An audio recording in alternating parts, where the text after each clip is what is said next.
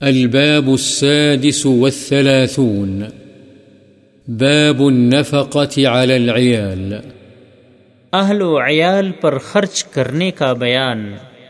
وعلى المولود له رزقهن وكسوتهن بالمعروف۔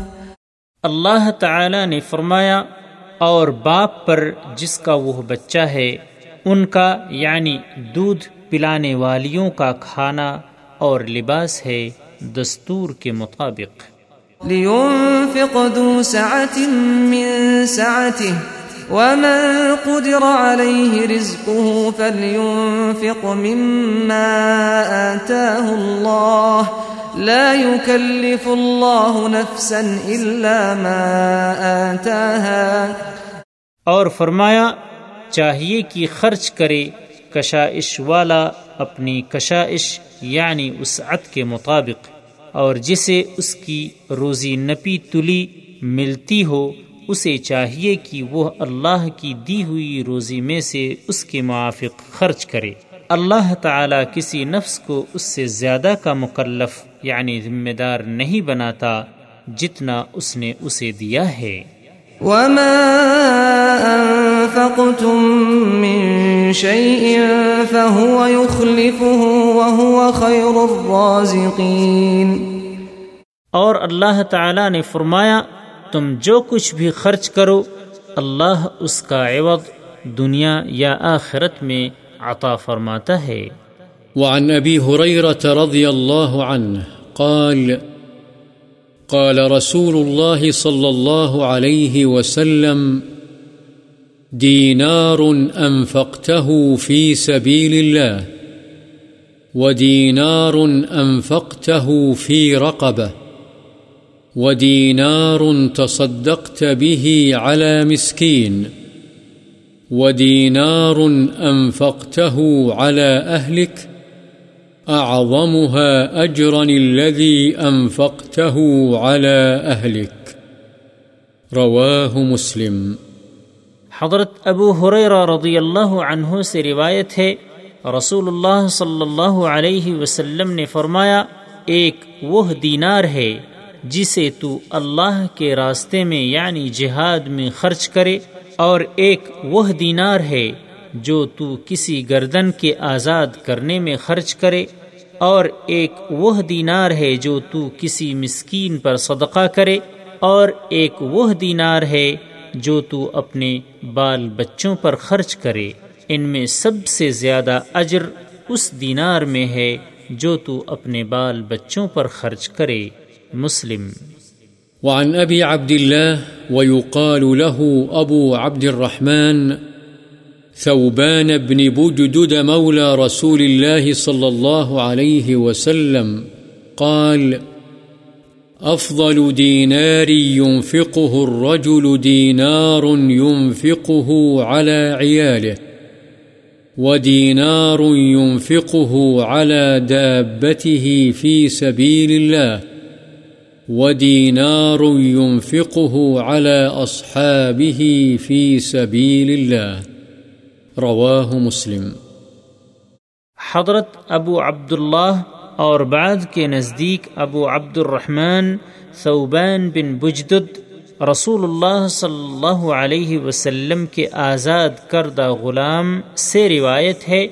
رسول اللہ صلی اللہ علیہ وسلم نے فرمایا، سب سے افضل دینار جو آدمی خرچ کرتا ہے، وہ دینار ہے جسے وہ اپنے بال بچوں پر خرچ کرے اور پھر وہ دینار ہے جو اللہ کے راستے میں اپنی سواری پر خرچ کرے اور تیسرے نمبر پر وہ دینار ہے جسے اللہ کے راستے میں اپنے ساتھیوں پر خرچ کرے۔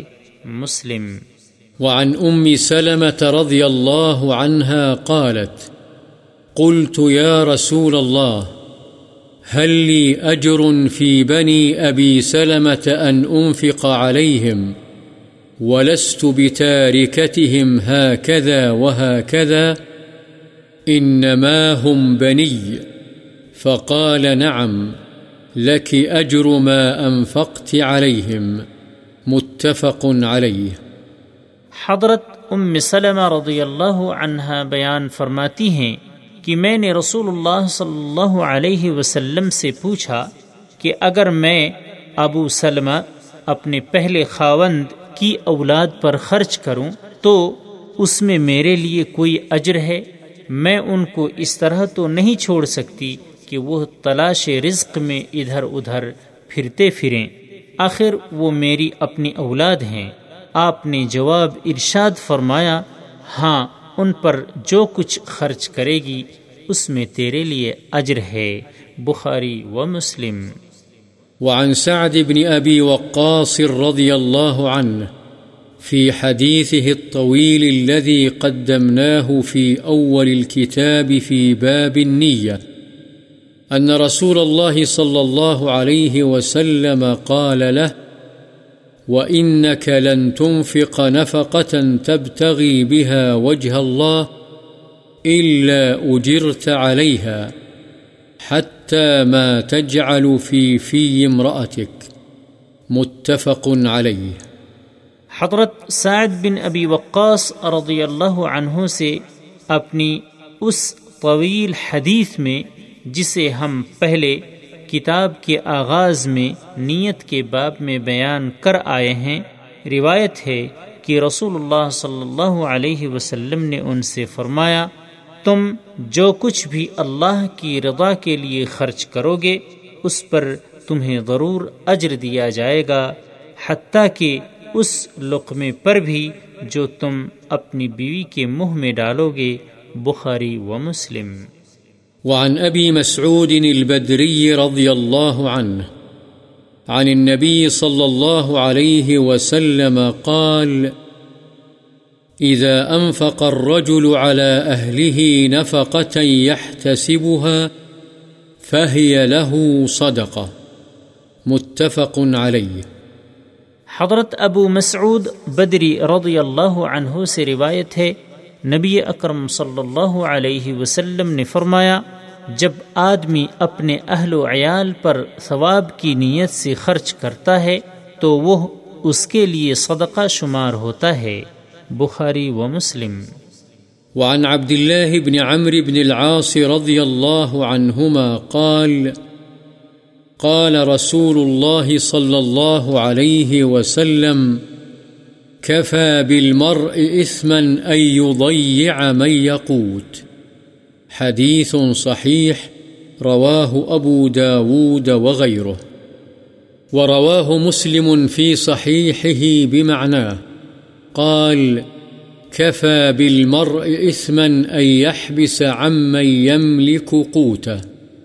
حضرت عبداللہ بن عمر بن عاص رضی اللہ عنہما سے روایت ہے رسول اللہ صلی اللہ علیہ وسلم نے فرمایا، آدمی کے گنہ گار ہونے کے لیے یہی کافی ہے کہ وہ جن کی روزی کا ذمہ دار ہے، ان کے حقوق کو ضائع کر دے یعنی ان کے نان نفقہ میں کوتاہی کرے۔ یہ حدیث صحیح ہے، اسے ابو داود وغیرہ نے روایت کیا ہے۔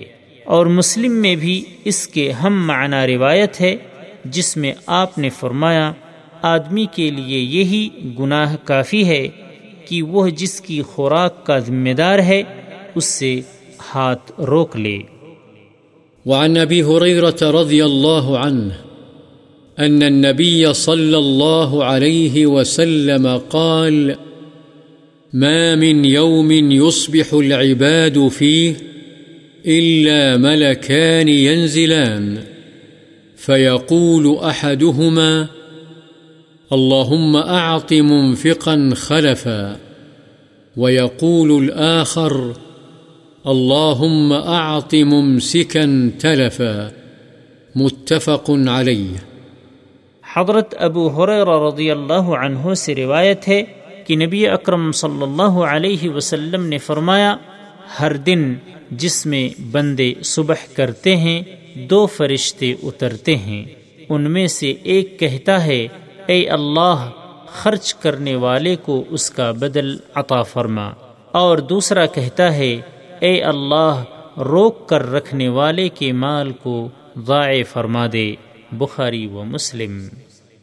وعنه رضي الله عنه عن النبي صلى الله عليه وسلم قال اليد العليا خير من اليد السفلى وابدأ بمن تعول وخير الصدقة ما كان عن ظهر غنى ومن يستعفف يعفه الله.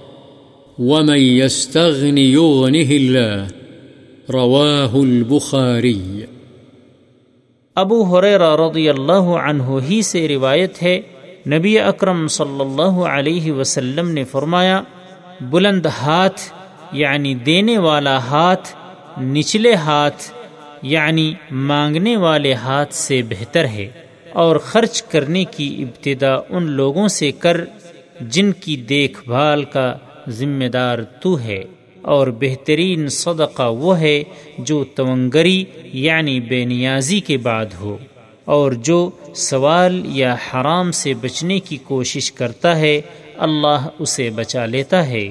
اور جو بے نیازی چاہے، اسے اللہ غنا و تونگری سے نواز کر بے نیاز کر دیتا ہے۔ بخاری